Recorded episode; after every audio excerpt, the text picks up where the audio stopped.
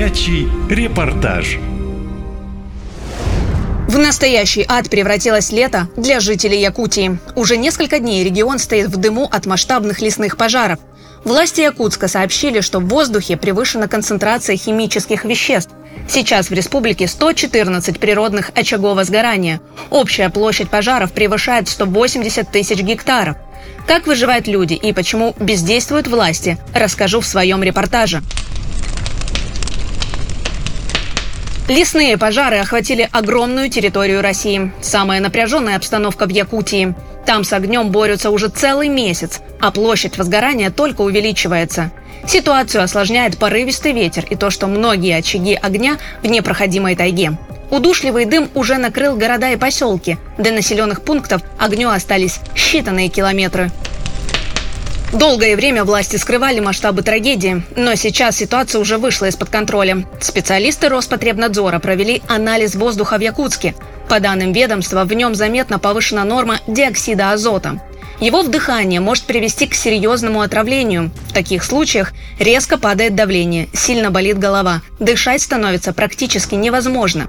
Местные врачи в шоке. Для людей это может обернуться последствиями на многие годы вперед говорит врач скорой помощи Якутской республиканской клинической больницы Виктор Масловец. Это один из сильнейших общетоксических ядов. Механизм его действия заключается в том, что он замещает собой гемоглобин, то вещество, с которым переносится в организме кислород.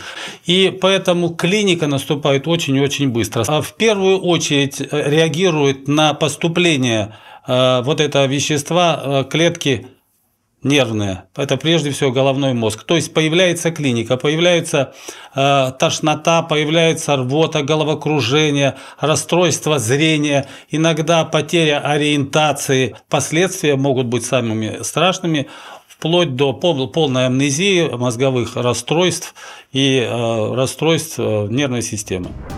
Региональное управление Роспотребнадзора рекомендует жителям не выходить на улицу без особой необходимости, а также пить как можно больше воды и ограничить физические нагрузки. Но люди часто игнорируют рекомендации, а из некоторых поселков массово выезжают родители с детьми. Кто-то пытается вывозить и людей старшего возраста. Многие возмущены, что власти до сих пор не организовали эвакуацию. Валентину Петровну, жительницу Усть-Майского района, забрали соседи. Женщина до сих пор в шоковом состоянии. Говорит, дом бросать не хотела, но жизнь дороже. Сначала был дым, потом черный дым, а потом красное высокое зарево. Мы не могли подумать, что до такого доживем. Посмотрели, конечно, думаем, жалко дом бросать, но жизнь дороже. При этом власти обвиняют в бесчинствах самих погорельцев.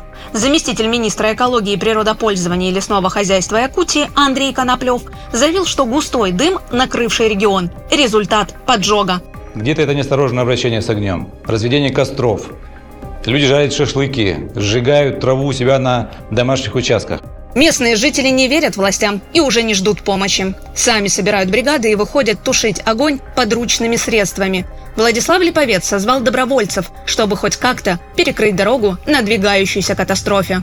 Наша задача прежде всего собраться, а, понять, э, значит, сколько нас, какие ресурсами мы обладаем для того, чтобы э, оказать поддержку. Сейчас, после того, когда мы это сделаем, э, мы будем связываться с органами власти, значит, районов и значит, определять ту ситуацию, где наша поддержка будет нужна.